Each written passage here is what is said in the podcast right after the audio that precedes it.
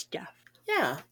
But from the email that I got from Mark, it said that that was the best recording we've ever had. I know there was no blah, blah, blah, blah. Uh, so hopefully this one goes as well. We're going to keep our fingers crossed that all Yeah. technical difficulties have been corrected. So, welcome to the new us. Yay! Look at I'm us doing stuff and things. And I'm, I'm Rin. Tammy. And I'm Tammy, and I'm Rin, and I'm Tammy, and we're us, and we're good, and and this is I love a good rabbit hole. Good lord. Excited for life. Well, at least we got it in within the first minute of recording instead of, you know, like 15 minutes in. Right. Hey, you know, again, we're learning, we're growing, we're evolving, we're doing stuff and things. I'm walking here. I'm walking here. So, how's your day?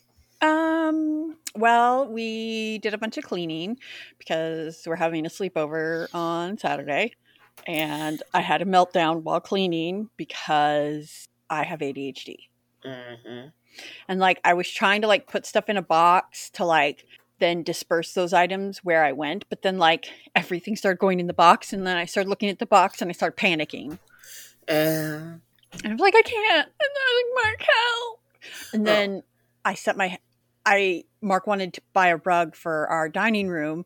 And I, he's like, ah, can you get me a tape measure? I want to measure to make sure we're buying the right size. He's like, I don't want to spend a bunch of money on a rug and it not be the right size. And so I go to get the rug and I have my AirPods in my hand. And then a little while later, I don't have my AirPods in my hand. And I'm like, mother a duck. And I didn't know where my AirPods were. Luckily, I found them okay. because I need five different pairs of wireless headphones. I need to get a new pair of wireless headphones. You need to invest in a good pair. Oh, I do have a good pair. These ones have been with me for almost two years. And they the battery just started going downhill on them, so it's time for me to get another pair. Okay, so hi, I'm your bougie friend. Mm-hmm. There are a few things in this world that I will spend money on. I buy expensive purses. We're not talking like Louis Vuitton level expensive, but we are talking like Kate Spade Dooney Bourke Coach level. Okay. I also buy expensive makeup, at least expensive eyeshadow. We're talking like, you know, Urban Decay, uh, uh, Anastasia Beverly Hill. I do have a few Pat McGrath, you know, mm, like $60, $70 eyeshadow palettes. At least one of them was $125. I paid three dollars for mine at Walmart. okay. You wonder why I don't know what these handbags are that you're talking about. Okay, I know what I'm getting you next time for for Christmas and or for your birthday. It's probably going to be some like eyeshadow, um, because you just it's it's fun to play with. I mean, I also have some lower end eyeshadow palettes, palettes like ColourPop and um, Morphe, which are beautiful. I have the Morphe Lisa Frank eyeshadow palette. It's gorgeous. It's like rainbow, and I love to play with all the color. I will also buy myself a few pairs of expensive shoes, but I will also buy myself some less expensive pairs of shoes. Yeah. But I will blow some money on some headphones. And when I say I have five pairs, no, six pairs of wireless headphones. I have the Beats over the head, like big chunk chonkies. Mhm. Okay. They're in rose gold. I have the Beat totally wireless little over the ear ear things. I have Bose in ear. I have Apple Pros. I also have these little anime ones that make my ears look like little elves. And then I just have like a pair of inexpensive ones that were like 20 bucks from Amazon that are waterproof. Okay. That was six pairs of headphones. And I literally have to rotate them all like continually because I'm constantly listening to podcasts and music all day. Yeah. But the Apple ones that I bought, the pros, are glorious for one major reason they are noise canceling. And I will tell you, there is nothing quite as beautiful as a pair of noise canceling headphones for somebody who has ADHD and soin sound soin sensitivities. I even my maybe I don't have the best quality, I don't know. Even my quote unquote noise canceling headphones don't cancel out noise Oh my god. because! I can still hear shit.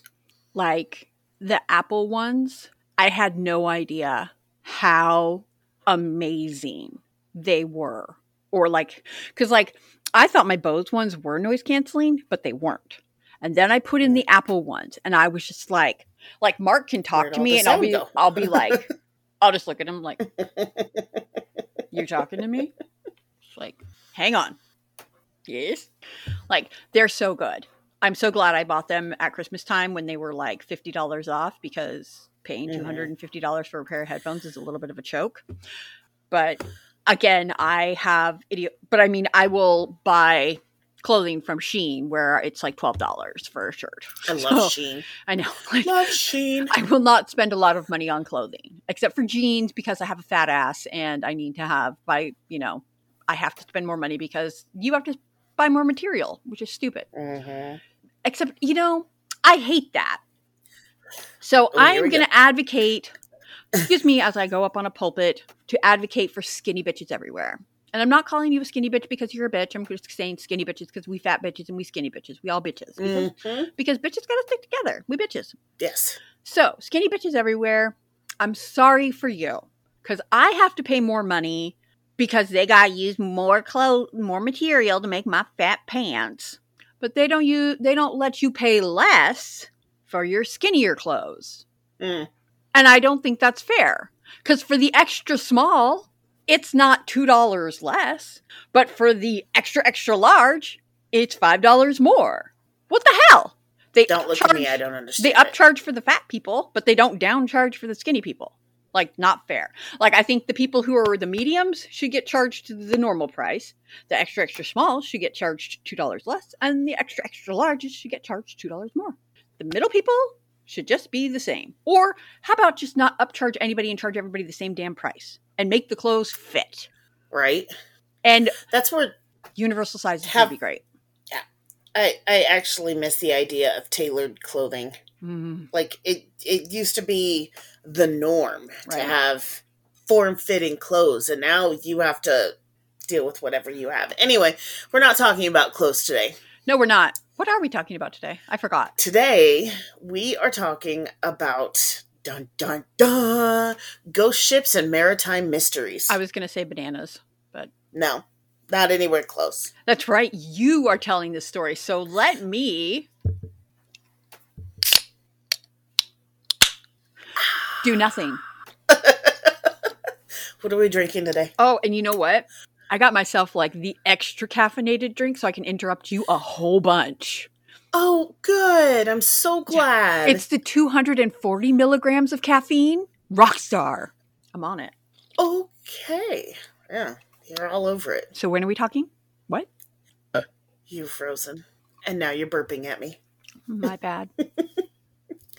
Okay, today we are talking about ghost ships and maritime mysteries. It's one of my, I think I say this a lot, one of my favorite subjects. Anything spooky, scary, I, I love it. I absolutely love it. Just don't jump out at me because then you're going to get punched in the throat. So here we go. Let's get into it. Um, okay, for those of you who don't know, bless you, Did what I a ghost you? ship is, no. Oh, I- It sounded like you burped. Oh, I went boo and I tried to jump out at you. Oh, yeah, no. I'm going to say that might be a little bit of a glitch, so I would mark it if I were you. 950. Okay. Two hours later. My bad. Okay. So, um, for those of you who don't know what a ghost ship is, I'm fixing to learn you. A ghost ship, also known as a phantom ship.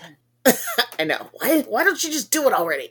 Uh, a ghost ship is also known as a phantom ship, is a vessel with no living crew aboard. It may be a fictional ghost vessel, such as the Flying Dutchman, or a physical derelict found adrift with its crew missing or dead, like the Mary Celeste. The term is sometimes used for ships that have been decommissioned but not yet scrapped, as well as drifting boats that have been found after breaking loose of their ropes and becoming carried away by the winds or the waves. So that's the definition of a ghost ship, in case you're ever wondering. There is one ghost ship that is my favorite ghost ship to hear about. I hope you have the story on it. I think that I might. It's my favorite one. It seriously is like, I would love to see it. Like, it would be so cool to see it. But I think it's sank by now. Okay, well, we'll we'll see if I have it. Okay. I get chills thinking about Okay. it. That's why I sent you that message that said get your caffeine and your security blanket because this one's going to give you the goose jiggles, as you call them. Um, so the first one we're going to talk about is the Mary Celeste. That is probably the most well-known ghost ship. That. Um, it's often erroneously referred to as the Marie Celeste, but it's not. It's the Mary Celeste, M A R Y. Oh. It is it it was an American registered merchant twin masted brigantine, also known for being discovered adrift and deserted in the Atlantic Ocean off the and I'm going to mispronounce this Azores Islands on December 4th in 1872. Okay. The Canadian brigantine Dei Gratia found her in a disheveled but seaworthy condition under partial sail with her lifeboat missing. The last entry in her log was dated 10 days earlier. She had left New York City for Genoa on November 7th and was still amply provisioned when found. Okay, you might want to Her re-say cargo, that. The last entry in her log was dated 10 days earlier. She had left New York City for Genoa on November 7th and was still amply provisioned when found. Good? Good. Good. Okay. Uh, her cargo of alcohol was intact, and the captain's and crew's personal belongings were undisturbed. None of those who had been on board were ever seen or heard from again. Dun, dun, Dun, dun. dun. The Mary Celeste was built in Spencer Island, Nova Scotia, and launched under British registration as Amazon in 1861. So it was She the was transferred- Amazon? Yes, it was originally named the Amazon. She was transferred to American ownership and registered uh, to American ownership and registration in 1868 when she acquired her new name. Thereafter, she sailed uneventfully until her 1872 voyage.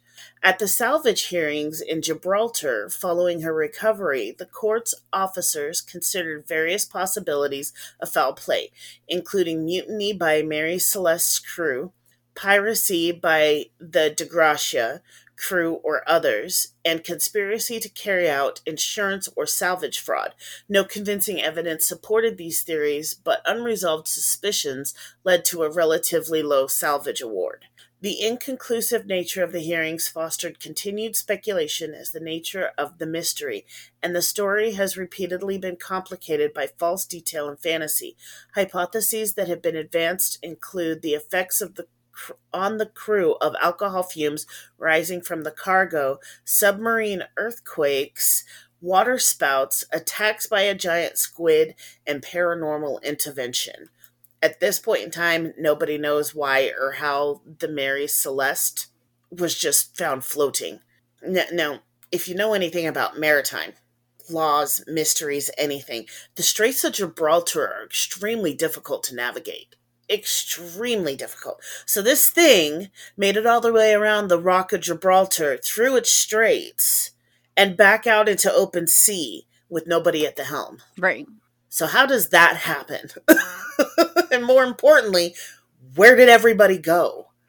I mean, I know there's a lot of a lot of speculation about what happened because Mhm. there's the idea that the alcohol because when the people from the one ship um the ah frig what was it called again? The Dei Gratia? yeah the Dei Gratia when that one showed up there was water on the boat about um like two or three feet worth. And there was something about that the alcohol that was on the ship wasn't i mean it wasn't like drinking alcohol. It was actually like um it was like a grain alcohol that Okay. wasn't drinkable. But if uh the because these weren't like you know this wasn't like barrels that was like sealed and like super you know sturdy and stuff that one of them started leaking Mm. and that it was actually you know noxious fumes were coming were like seeping out um and that to that the people on the ship um were becoming like nauseated and stuff like that so they actually like went onto the lifeboat and like kind of like we're like kind of like floating along behind the ship to get fresh air but that the that the lifeboat um went loose and they weren't able to catch back up to the ship. The ship started to float away, Oh. and that they were like abandoned and Hmm. died a really crappy death at sea. Interesting. Yeah, that's Well, that's one of the theories.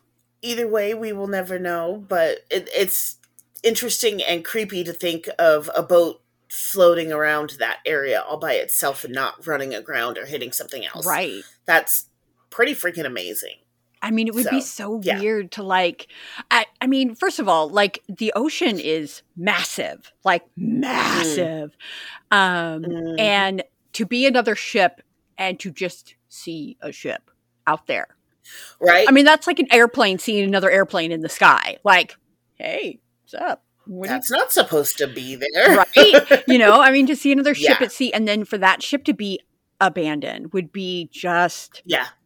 I would not want to be the boarding party to find a ghost ship. Like, I would not volunteer as tribute on that. Like, hell no. no. I'd be like, Just I'd be like, mm-mm. no. I'd be like, I ain't got no, No. short straw. Okay. Mm, right? Yeah. I'm the black kid. I'm the first person to die. I think I'm going to keep my ass on land. Thank you so very much.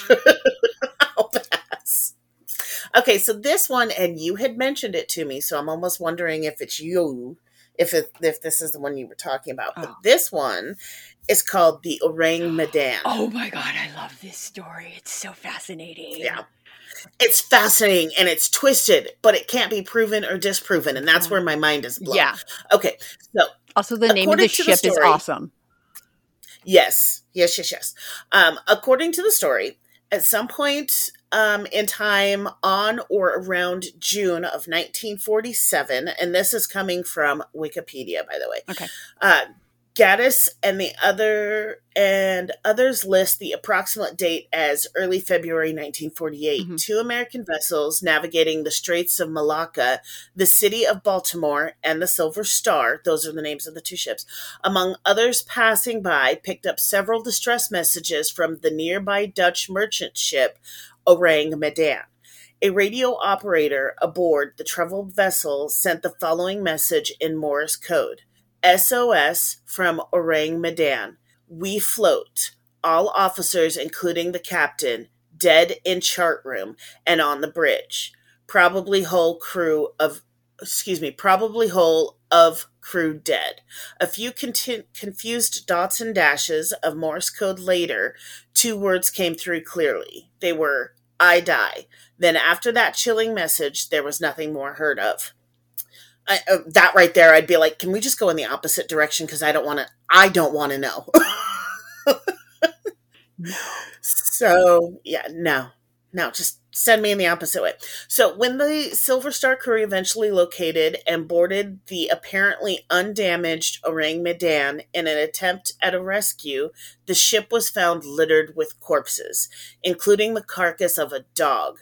Everywhere, the dead bodies found sprawled on their backs, the frozen and allegedly badly frightened faces of the deceased upturned to the sun above with mouths gaping open and eyes staring straight ahead, with the corpses resembling horrible caricatures.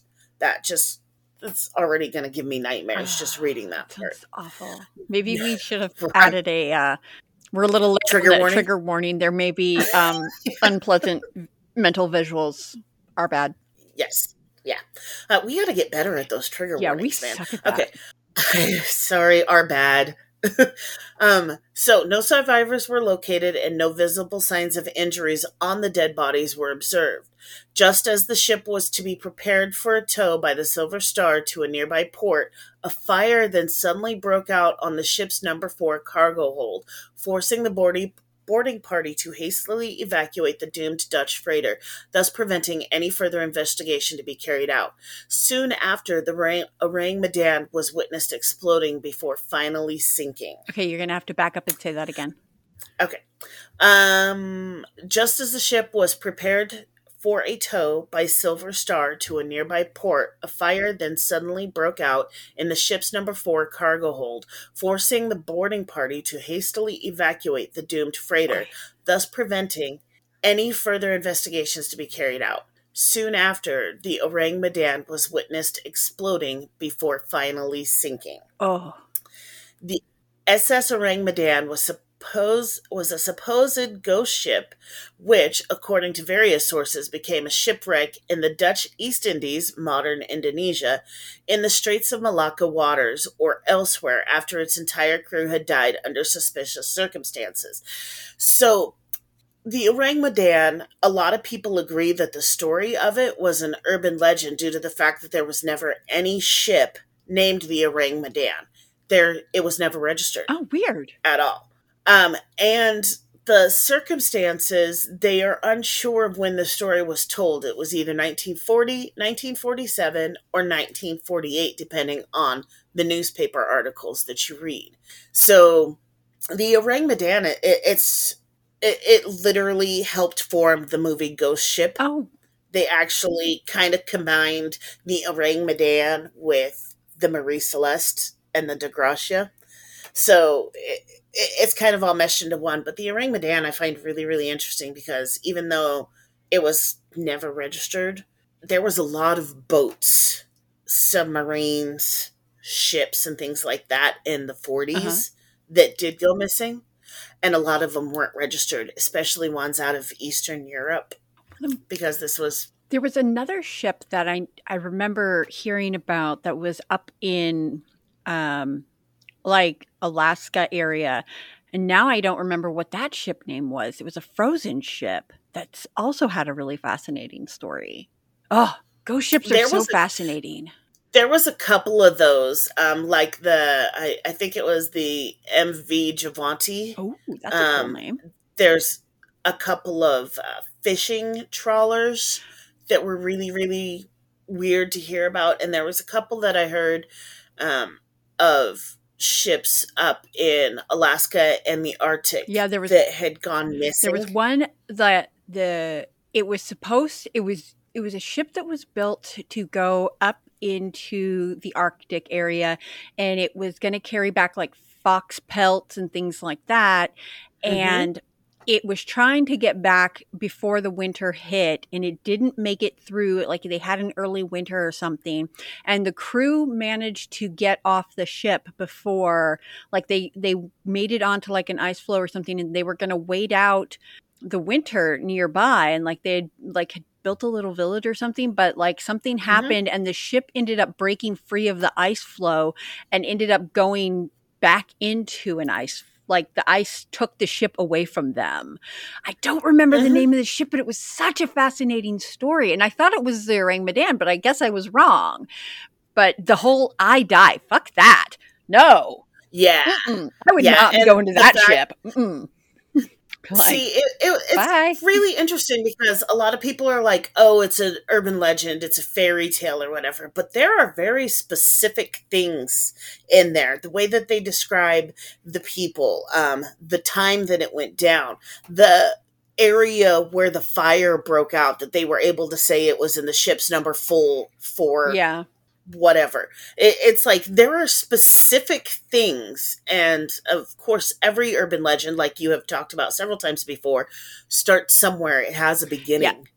every And myth then- has some sort of truth Exactly. And then whether it gets blown out of proportion or whatever, people, you know, add their own spin to it. Like, I don't know. I think there was an Ourang Medan. It may not have been registered. It may have been carrying, a- and that's one of the theories is that the Ourang Medan was unregistered because it was actually carrying chemical gas.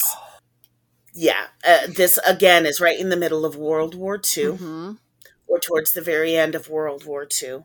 And there were experiments that we did not know about. So it, it is very possible that the Ourang Medan did happen, and it might have had some sort of trigger switch that if something happens, it was going to sink.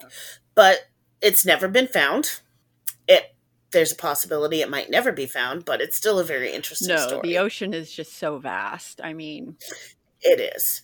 There was one story that I, I chose not to tell, but it's still really interesting. It was some sort of um, uh, sh- vessel that was carrying what equals today something like to three or four hundred billion dollars in Spanish gold, coins, jewelry, blah blah blah, and it it, it sunk somewhere out uh, in the English Channel. oh They're never getting that back no ever. i mean because the English. Channel, yeah, exactly. And you know, Matt and I were talking. He's like, "Oh no, it could possibly be found. Oh, it could possibly be found, but we're never going to get to it unless literally we go tank girl style and all the water in the world dries up. That's about the only way we're going to find that ship. Three, three words, two words for you. Brush your teeth. Brush your teeth, You wanna lick me? and you're frozen.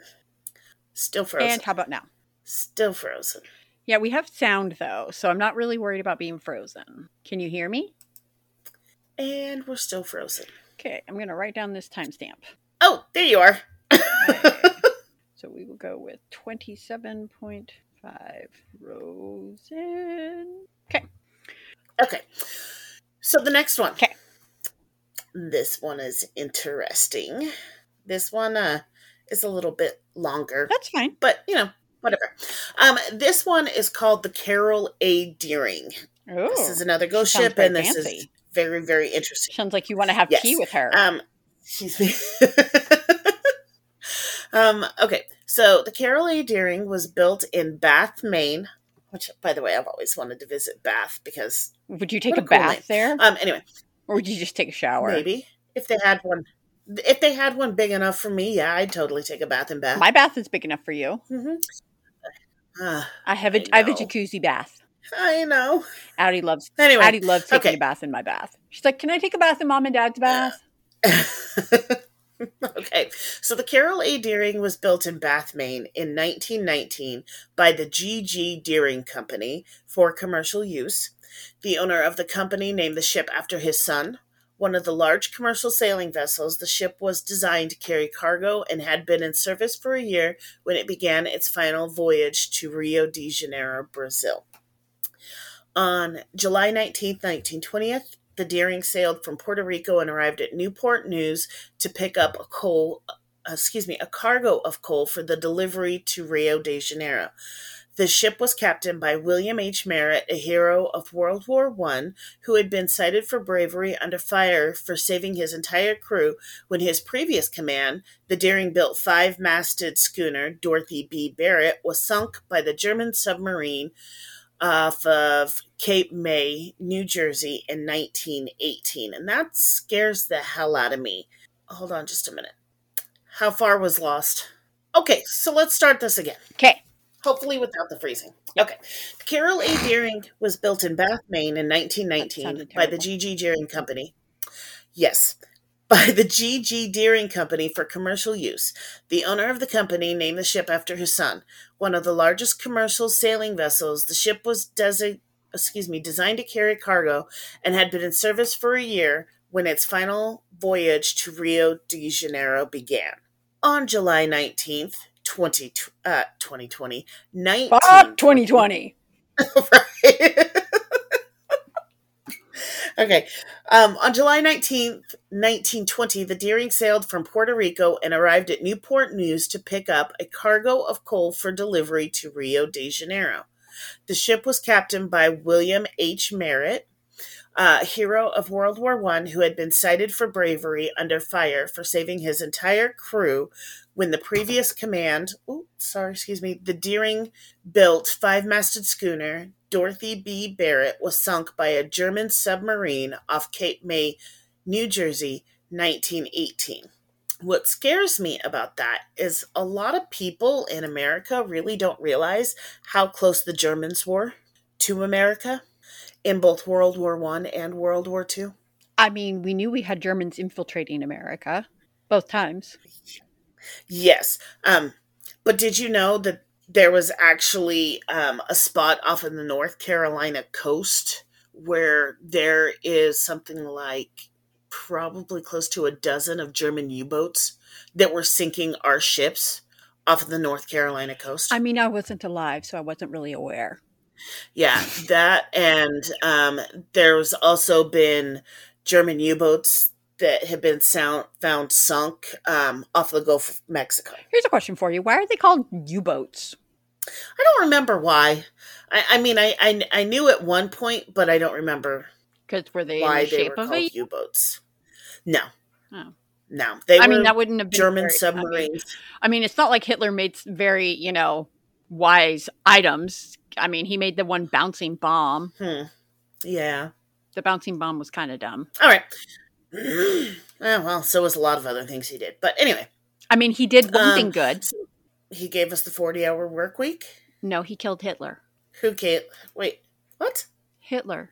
I thought you were talking about Hitler. I was. Oh, he killed. ah, okay, there it is. Moving on. Man, that took a second to sink in. It really did. It took longer to process than it should have, but whatever. Moving on. Okay. Um, so let's see. Merritt's son, Seawall, was his first mate and had a 10 man crew made up entirely of Scandinavians, mostly Danes. Seawall. On August 26th, 1920, the Deering. What? Seawall. Yeah, I I don't know. Don't ask me. Uh, I mean, that this- kid was this meant is- to be a sailor. It was. Yeah. It was my, a. name- Um, my name's Seawall. I like turtles. Well, he also named his son Carroll, so we're really not giving him a whole lot of merit. See what I did there? Okay, anyway, on August 26, 1920, the Deering cleared the Virginia Capes bound for Rio, but Captain Merritt soon fell seriously ill, and the Deering turned back and put into port of Lewes, Delaware, to drop off Merritt and his son. The Deering Company recruited Captain Willis B. Wormell, a retired 66 year old veteran sea captain who replaced him on the voyage to Brazil. Charles B. McLean was hired on as his first mate. How do we feel about the name Willis B. Wormell? Uh, you know, it's kind of a What you talking about, Willis? name, I guess. Nah, dude. what you talking about, Willis? that's the first thing I thought about was like, Will. What you talking about, Willis? Sorry. Oh Lord, that's all right. Um, where was I?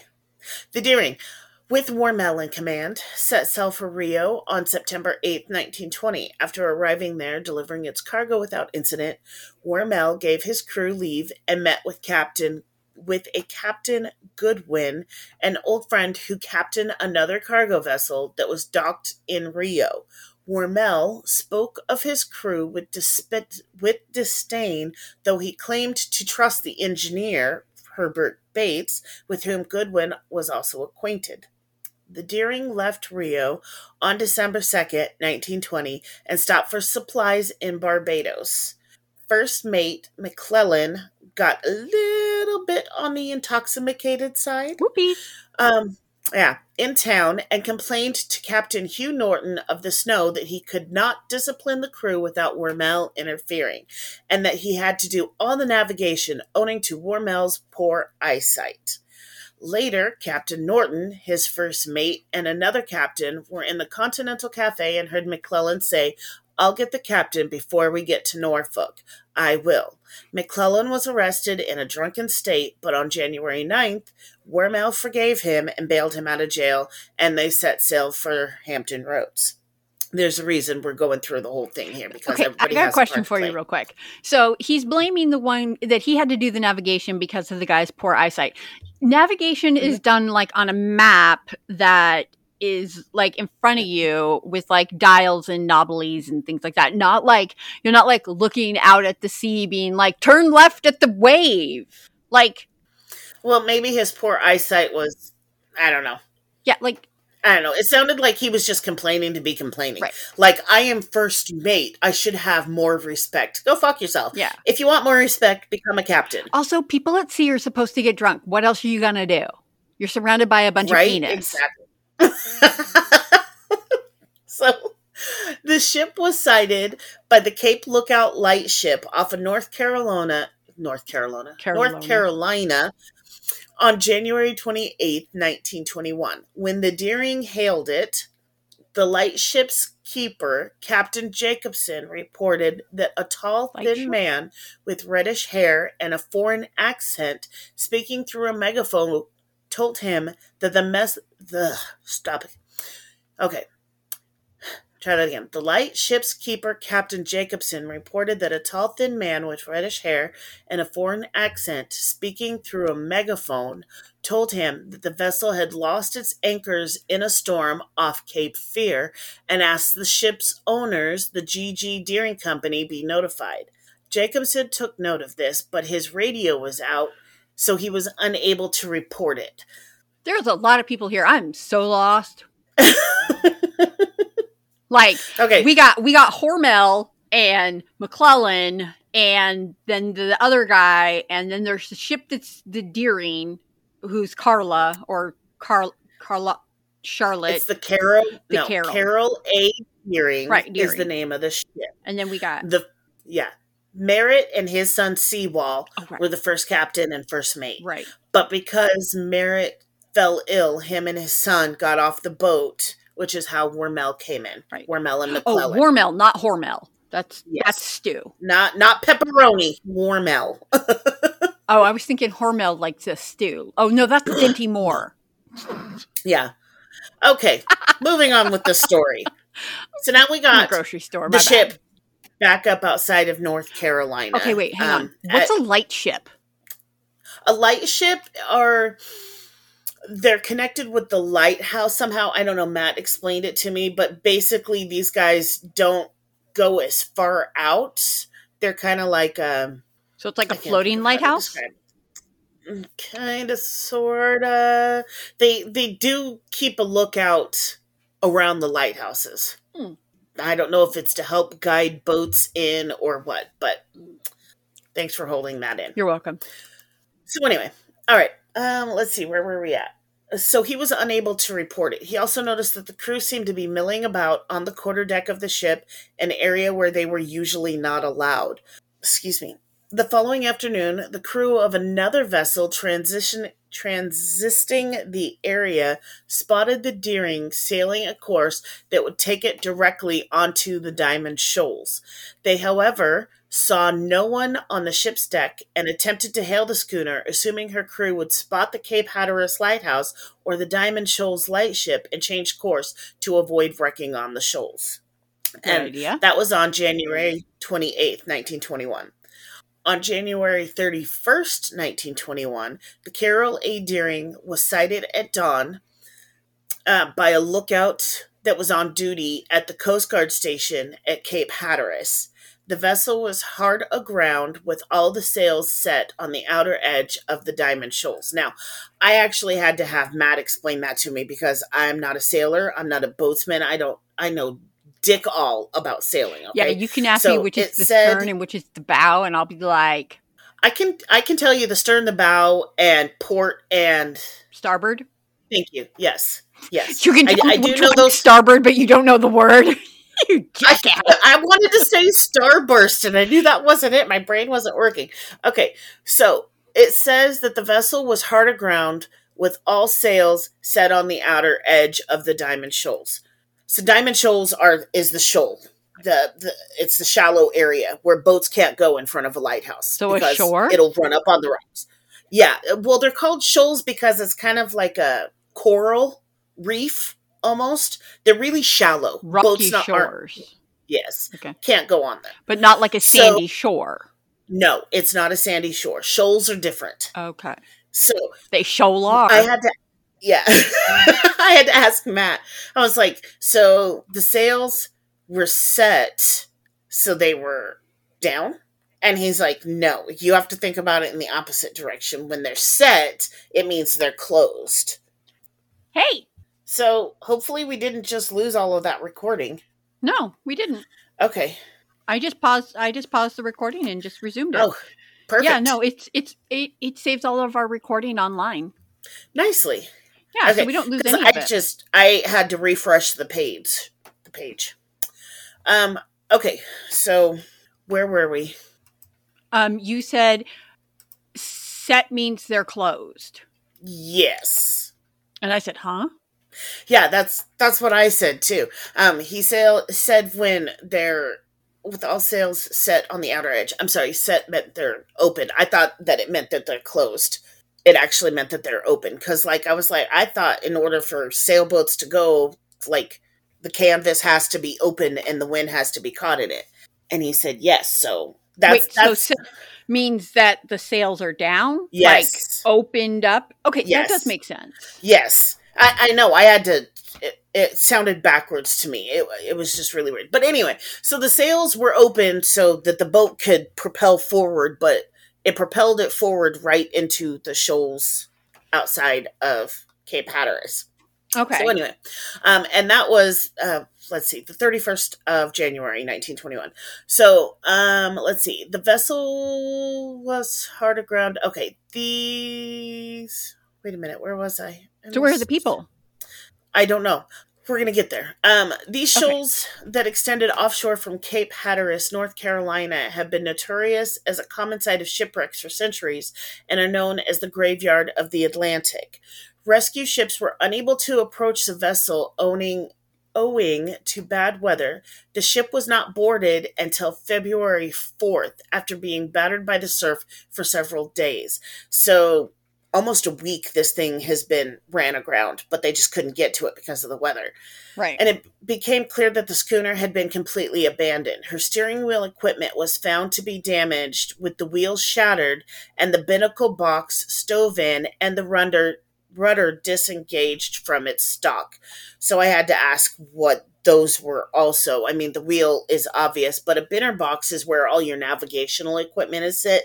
It's Okay. a tall stand. It almost looks like a stovepipe that comes out of the floor, and it protects all of the electrical equipment that they use for navigation.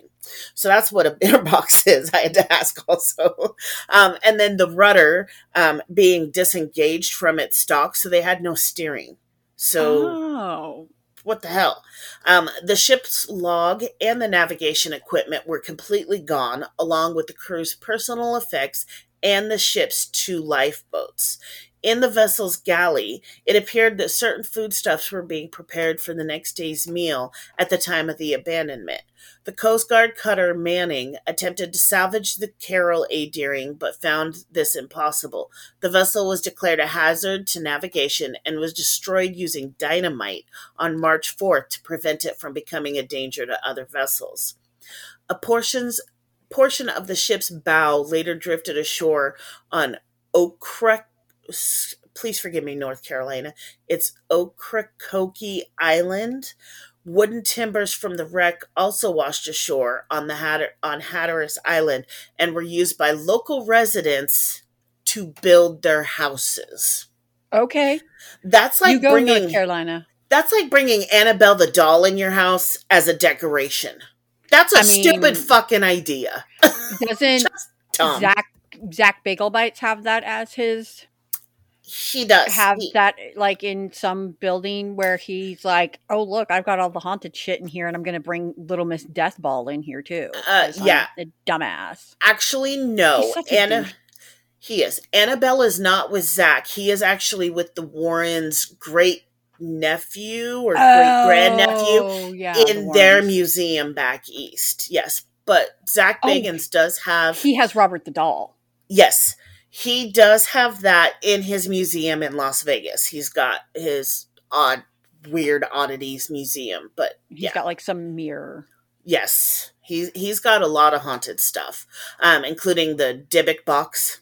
Yeah, the Dybbuk box, Yeah. So and he's anyway, some haunted mirror and yeah, I'm I'm sorry. I I if I ever built my own house, I'm not using it off of a ship that was wrecked and nobody knows what's happened to its crew. Crew? No. No, mean, that's, that's not coming like- in my house. that's just bad juju. Like, yeah. no, No. like no. Just no. Okay. So, um the last Okay. So those were my three ghost ships. I did 3 ghost ships and then I did 3 maritime mysteries that nobody knows about Okay, or that very few people know about. So that was my last ghost ship story. okay, Those ones are always very interesting. Again, I think it'd be extremely creepy to find one of those. right?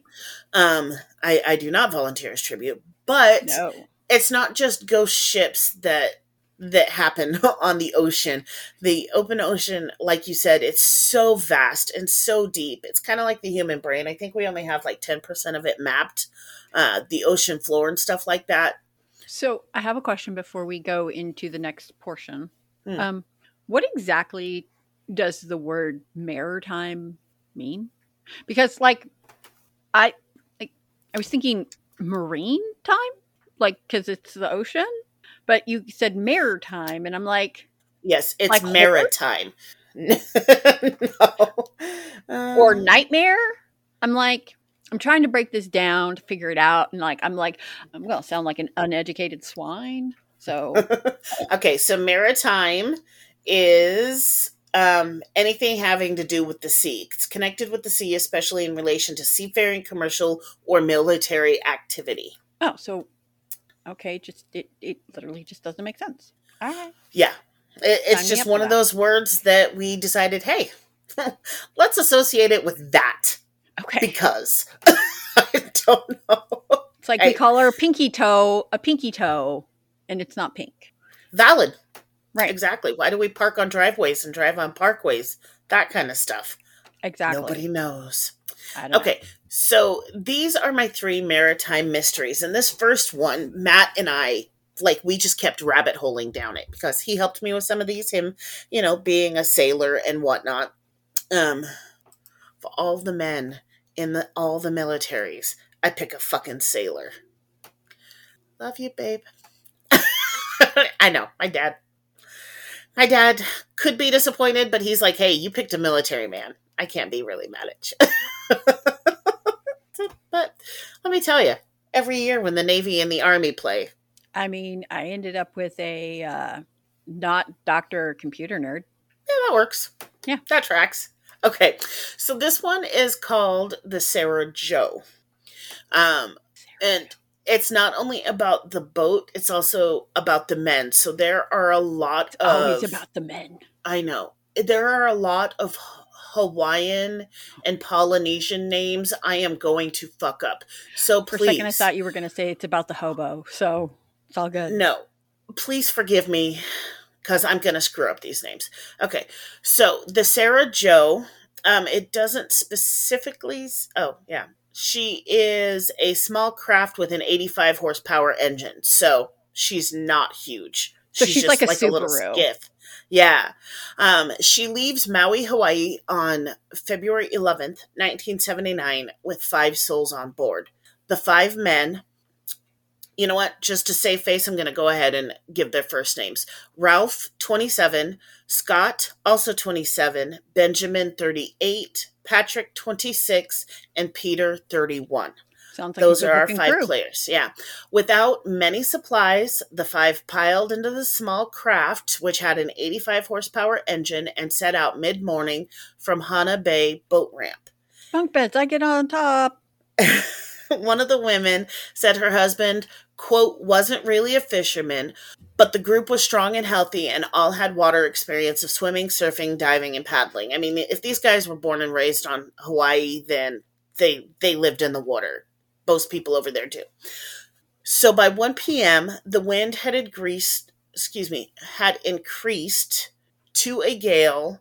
By evening the squall was quote unquote chaos. So out of nowhere a huge storm rolled in So we're Um, looking at like Moana style.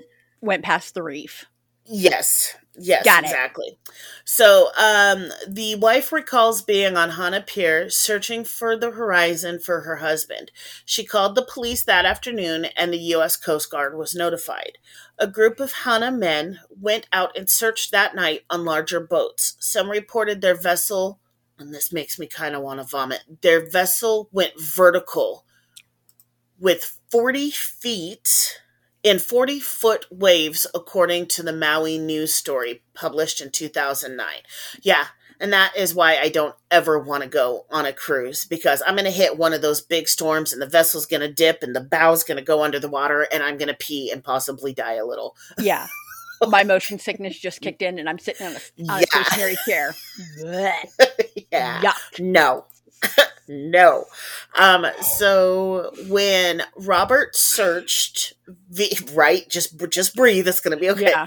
So when Robert Malachini searched via boat the following day near the Big Island, he said that he met John Naughton, a National Marine Fisheries Service researcher. John He Naughton asked Naughton- find him. he asked Naughton and anyone nearby to look for the missing Sarah Joe. And you would think that that would be true, but he actually did find them. Well, Oh, somebody found them. And he was a part of it. Um, so the Coast Guard called off his search after about five days. A massive community search via land, air, and water ensued. People combed the coastlines of neighboring islands. The Hana community rallied. Days and weeks passed with no word of the Sarah Joe. Then years passed. Then a strange turn of events brought everything back nearly a decade later with the discovery in the Marshall Islands. In 1988, so just under 10 years er, later, Naughton, who helped with the immediate search, was doing research on Tango, Tanogi Atoll in the northern part of the Marshall Islands, located about 2,200 miles southeast of Hawaii. Now, I don't know what an atoll is, but I'm guessing it's just a small uninhabited island from Yeah. what it sounds like. That I know. um, And it's So- atoll. atoll, is that how you pronounce it? Yeah, I- atoll. Yeah. I probably screwed up Taongi. Oh, it's Taongi. That's how you pronounce it. I Yeah, it I only know that because I heard about um, an atoll from uh, conspiracy theories. So, Yeah. and I heard the word atoll a lot. okay, so he spotted an embattled boat with a Hawaiian registry on the hull and later said he immediately thought of the Sarah Joe. He could hardly believe it, according to the Maui News report. It was later confirmed to be the missing vessel. I think I should have started with this, but I forgot. The Sarah Joe, this was the story from Unsolved Mysteries because it's still unsolved. This was, yeah, we got it off of the Unsolved Mysteries website, and this is the full story of it. Um, so it was later confirmed to be the missing vessel. Bones were found buried nearby in a simple grave on the uh, a- atoll Atoll. atoll, uh, which tests revealed later to be those of Scott, one of the men that was on the Sarah Joe. The grave was considered or covered with stones and with a cross made out of driftwood. Nearby was what looked like a blank pad of notepaper interleaved with aluminum foil. It appears that the boat and Scott had made it there but raised a whole new set of questions.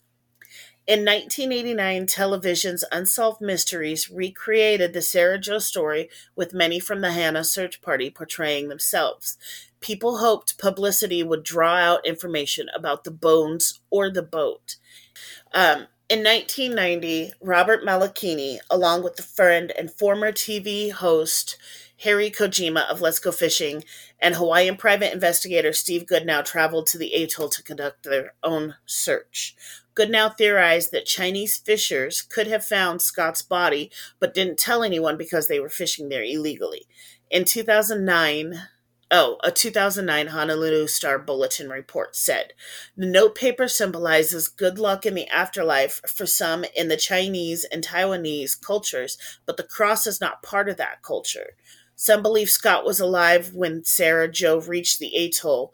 Others believe he tied himself to the boat to weather the storm, dying before he reached land. In Hana, the stories of what happened between Hana Bay and the Marshall Islands were fast and varied, including psychics telling family members which crewmates fell overboard first. In truth, there are more questions than answers, and we may never know. Wow. So, Only one of one person made it to the island. they don't know that. It, it's really weird because, from what I understand, nobody else has been heard or seen from since then. And that particular, the Taongi Atoll, Mm-hmm. was searched within the first couple of weeks of these guys going missing. Okay. But it wasn't until 10 years later that they found this grave that DNA then confirmed was Right. Scott. So, Okay. where was he and where is everybody else? And right. who the hell buried him? And the Chinese the the paper is very interesting having aluminum foil in between these sheets of paper Yeah, that's weird. that that is very weird. So that is the mystery of the Sarah Joe and the Honolulu Islands and Marshall Islands, and nobody really knows That's weird. where these guys went to. Hmm. Anyway, so that was that. Um, this. Give me just a second. I need to make this larger because I cannot read this print, and I thought that I had done that already. Whoopies. My apologies. That's okay. I forgive you. Okay. So here is one that you and I have talked about. It is definitely considered a maritime mystery. Excuse me, I'm bumping my mic. But it could also be a military mystery. Ooh. Because we are talking about the USS Eldridge and the Philadelphia experiment. Ah. Yes. So allegedly, I mean, that's that's a whole podcast in and of itself. I know, but we're just going to touch on it briefly, and if we go back later in more detail, that's perfectly fine.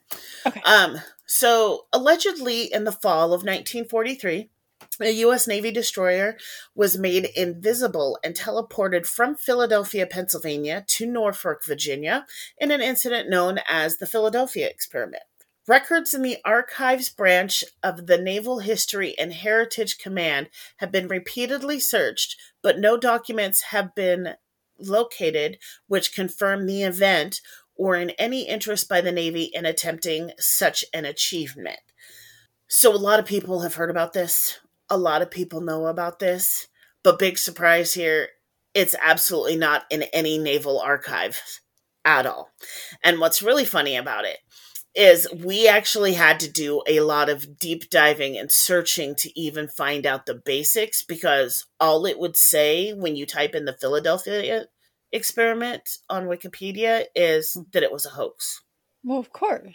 That's all it says. Anywhere you want to read about the Philadelphia experiment, the first thing it says is that it's a hoax. Well, of course. So I find that very interesting. I mean, it's never you're never going to find any documentation anywhere.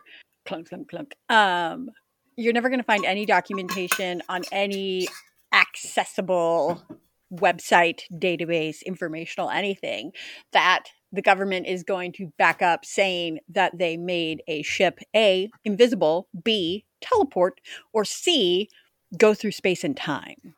Right? Exactly. Because the government ain't going to admit to that. Ah. Okay. So there are stories that the crew had lost time. Um, some were found dead of undetermined causes, and others were reported to have literally melded with the whole of the ship. Like parts of their body were melded into the ship. That one is These- so gross. I know, right? These stories have been heard from sailors, merchants, and even the general public. People in Norfolk advised they watched as a quote unquote green like fog rolled in and suddenly there was a ship. It remained there for over an hour and then just quickly vanished. The other thing about it is is the discrepancies in the timeline because people in Philadelphia said that the ship disappeared for a couple of minutes. The people in Norfolk said that when it appeared, it stayed there for well over an hour. The people on the shore said. But from the reports, what they believe were reports from the sh- sailors actually on the Eldridge, was they were out there for a couple of hours, possibly maybe even a full day.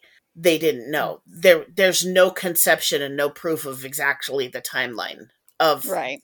this.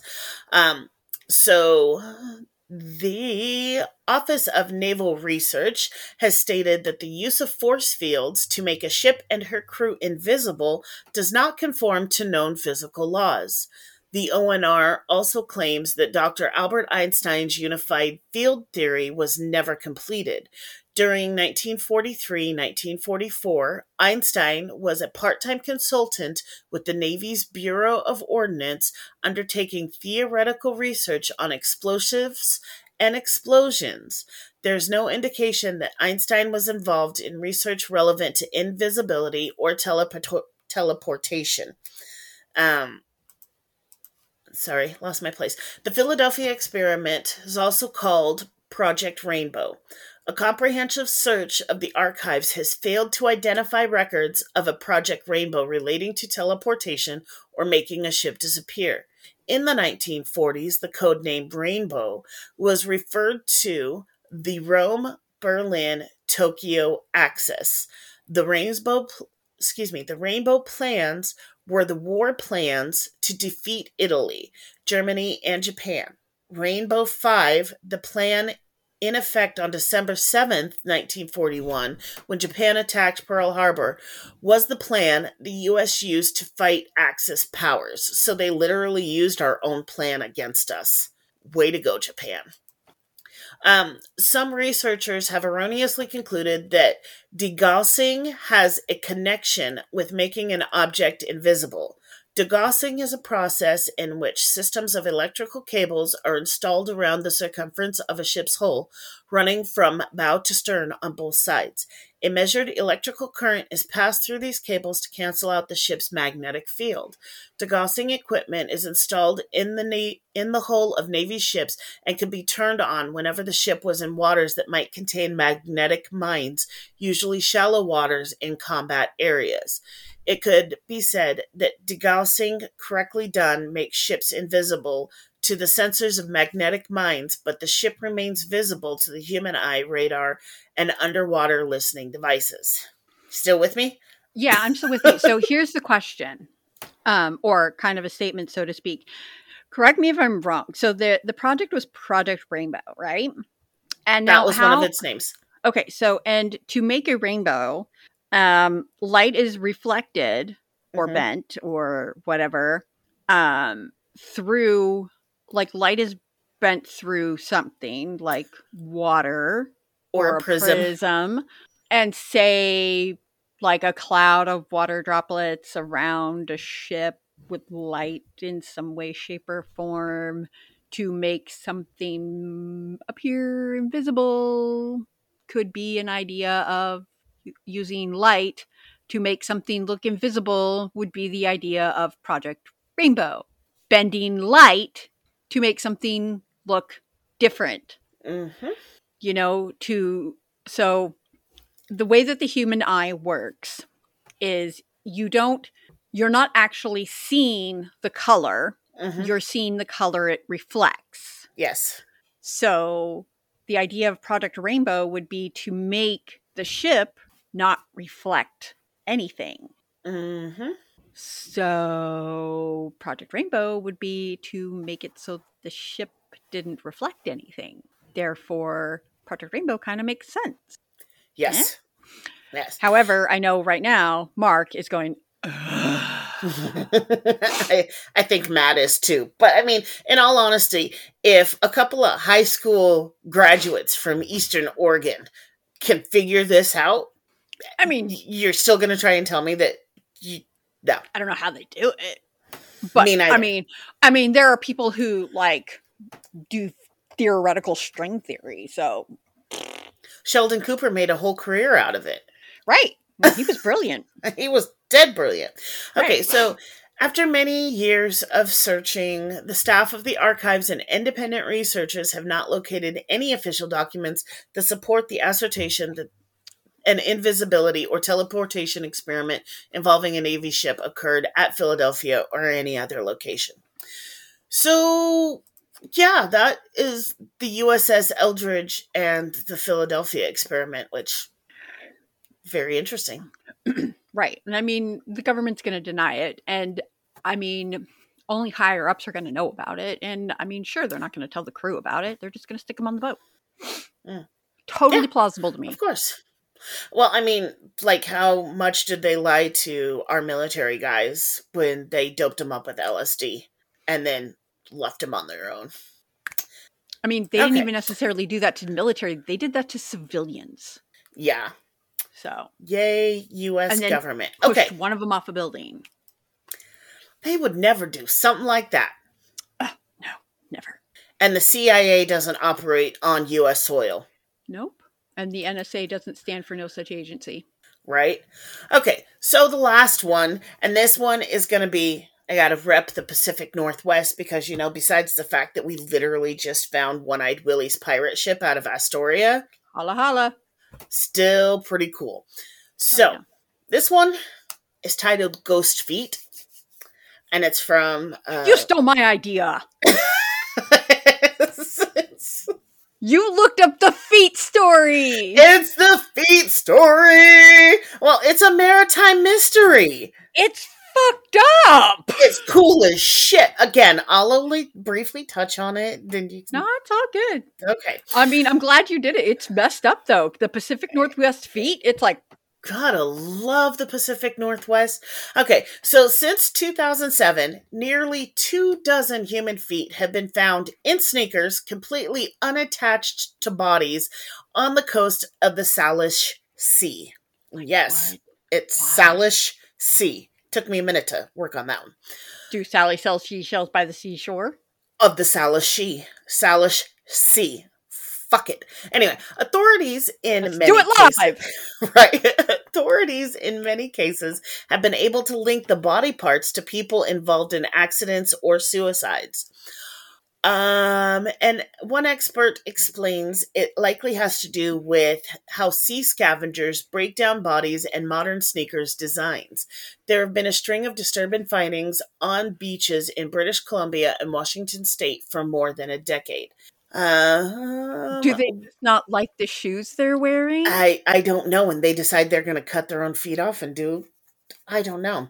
Um, so since 2007, nearly two dozen human feet have been found in sneakers, completely unattached. Um, one or uh, one of the more recent discoveries occurred in Everett, Washington, in two, uh, as recently as 2019, when beachgoers discovered a human foot inside a shoe on New Year's Day. Happy New Year! yeah. Oh god, and that was right before COVID too. right? Um, that's probably what started COVID. We're going to blame that. Um, Oh my god, it probably is because Washington is where it started over. It came over. Oh, there you go. While the strange phenomenon may prompt, may prompt, may prompt wild speculation of some kind of murder on the loose, authorities in many cases have been able to link the body parts to people involved in accidents or suicides, as the discoveries have become more common over recent years. But why are the feet emerging from the depths to make their way back to land? Well, maybe they miss home. You never know. I mean, what kind of suicide are you doing that you lop your foot off? I don't know. okay. Suicide by foot? suicide by foot. Karan Raj is a surgeon with the National Health Services in the United Kingdom.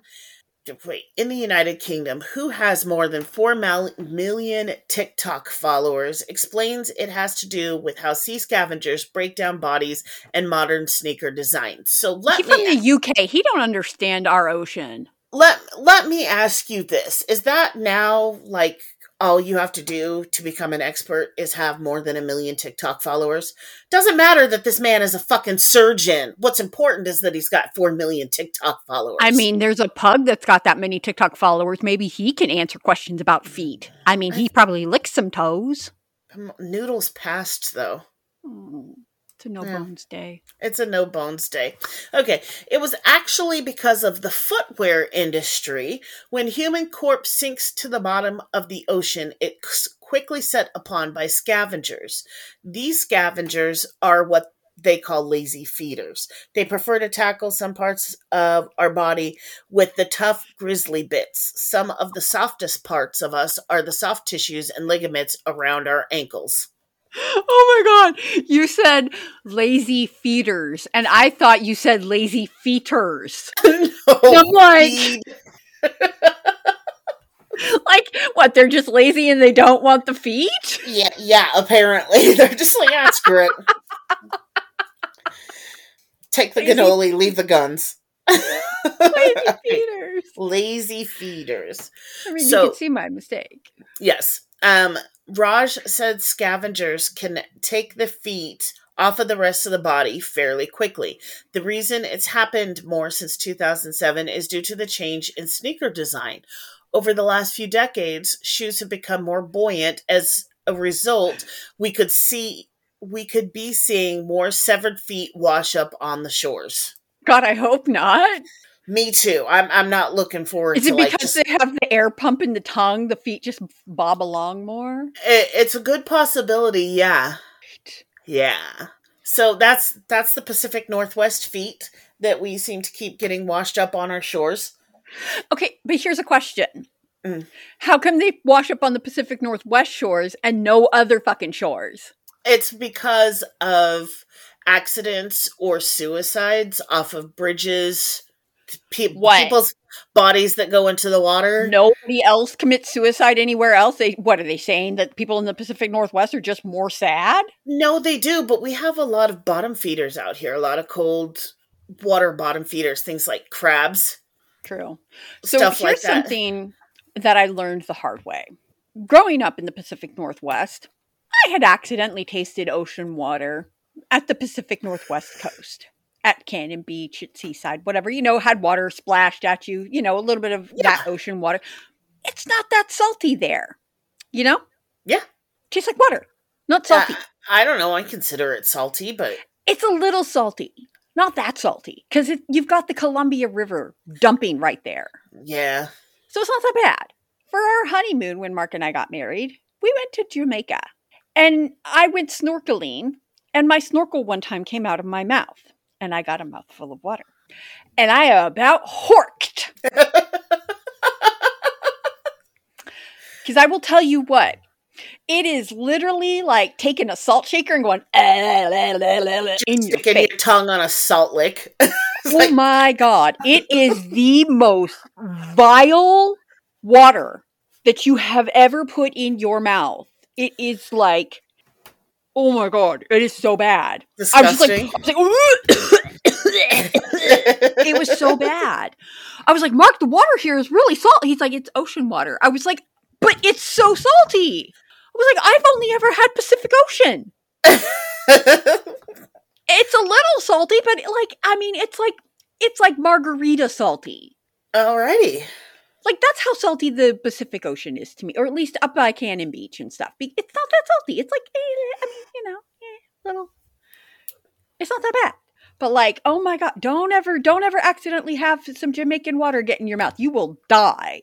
You will die a thousand fiery, salty deaths. I don't want to die a thousand fiery, salty deaths. However, I do highly recommend someday going to an all inclusive resort in Jamaica.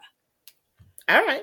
I 100% recommend it because there is nothing more pampering in your life because literally between, I want to say three o'clock and nine o'clock in, uh, eight o'clock in the morning, you have to pour your own alcohol from your own stock minibar. Okay. Other than that, there are bars available to you the whole time. There are several little mini restaurants for you to go to a different dining experience the entire time you're there. And not a single time do you have to put the napkin on your own lap. I will never be able to afford a place like that. But It is I will much be happy to tell you, for you to tell me all about your honeymoon over it is much again. more affordable than you actually think. An all inclusive I can't even afford my heat right now. if you save up you could do it. I think you could do it. I I think you could do it. Maybe someday we'll do it. You know what? When we become famous podcasters, we'll save up and do it together and we'll take a Okay. girls trip. Okay. I'll take it. You hear that podcast world? We would like someday we're gonna start a Patreon and y'all bitches are gonna pay for our trip to Sandals. Yes. We're gonna go to Jamaica and we're gonna have a good time. Yes. That'll be fun. Yes. Someone pay for our trip to Jamaica, okay? Yes. Patreon. we're gonna have a twenty dollar tier right? where we send you stickers. Right? Right. Uh sure. So those are my stories. Those are my maritime mysteries and ghost ships. Great. I thoroughly enjoyed myself. I love them. I they're so spooky. Like and like I've seen pictures of like the scary looking ship, like the giant sea ships covered in the ice and the snow and oh so freaky looking. Just like the ocean is just so big and scary and I mean, we didn't even touch on things like the Bermuda Triangle or the Oh, Great that's a- Lakes mysteries, those are just those are stories all in themselves. all on their own. So maybe stand by and we might do those in the future. We shall see. I think so. Excuse. So, um, we got our usual spiely to go through for the end of our pod, pod, podcast. Podcast? podcast. Hey, have you seen any new movies or anything lately? Uh, I did watch Strange World on Disney that? Plus. That was actually really quite cute. I didn't mm-hmm. expect to like it as much as I did, but it was really cute. There was a lot of lessons in it. And it was Disney's first gay male relationship. Oh. So. That was really precious to watch. Um Trista was all about it. Uh, and today, after the podcast, I am going to watch. Um, what's it called? It's the new Edgar Allan Poe movie on Netflix. Oh, I've heard about that. Blue eyed, something blue eyed, okay. blue eyed something. Yeah. Anyway, with uh, Christian Bale. Oh, I'm going to watch that as soon as we get off while I wait for my lunch. Nice. Good yeah. times. So that's what I've watched. All right. Oh, well, I started watching The Midnight Club on Netflix. Have you seen that? Oh, nope. I know you don't you don't like scary movies, but nope, it's by the writers of uh, The House on Haunted Hill. Ooh. Um, yeah, it's actually really interesting, and it's set up in Seattle, so I can't really hate. Good times. Yeah. All right. Well, if anyone would like to find us on our socials, you can find us on Instagram or Twitter. We are at like rabbit holes. Um, and if you would like to submit any stories to us to research and read about to you, we can read you a story. You can email us at like rabbit holes at gmail.com please feel free to drop us a review on Apple. It really helps us out. If you'd like, you can also follow us by clicking that follow button to see when we update. We update every Wednesday at noon o'clock. So we're there for your lunchtime fun and frolic. that rock star is really kicking me in the face right now. okay. Should I maybe mention that that's my second one today? Oh, yeah. All right. As always, wherever you are, have a wonderful morning, afternoon. Oh shit, I did that backwards. It's the first time I fucked it up. Let me do that again. As always, wherever you are, have a wonderful morning, night, or afternoon. Take care of yourself and take care of each other.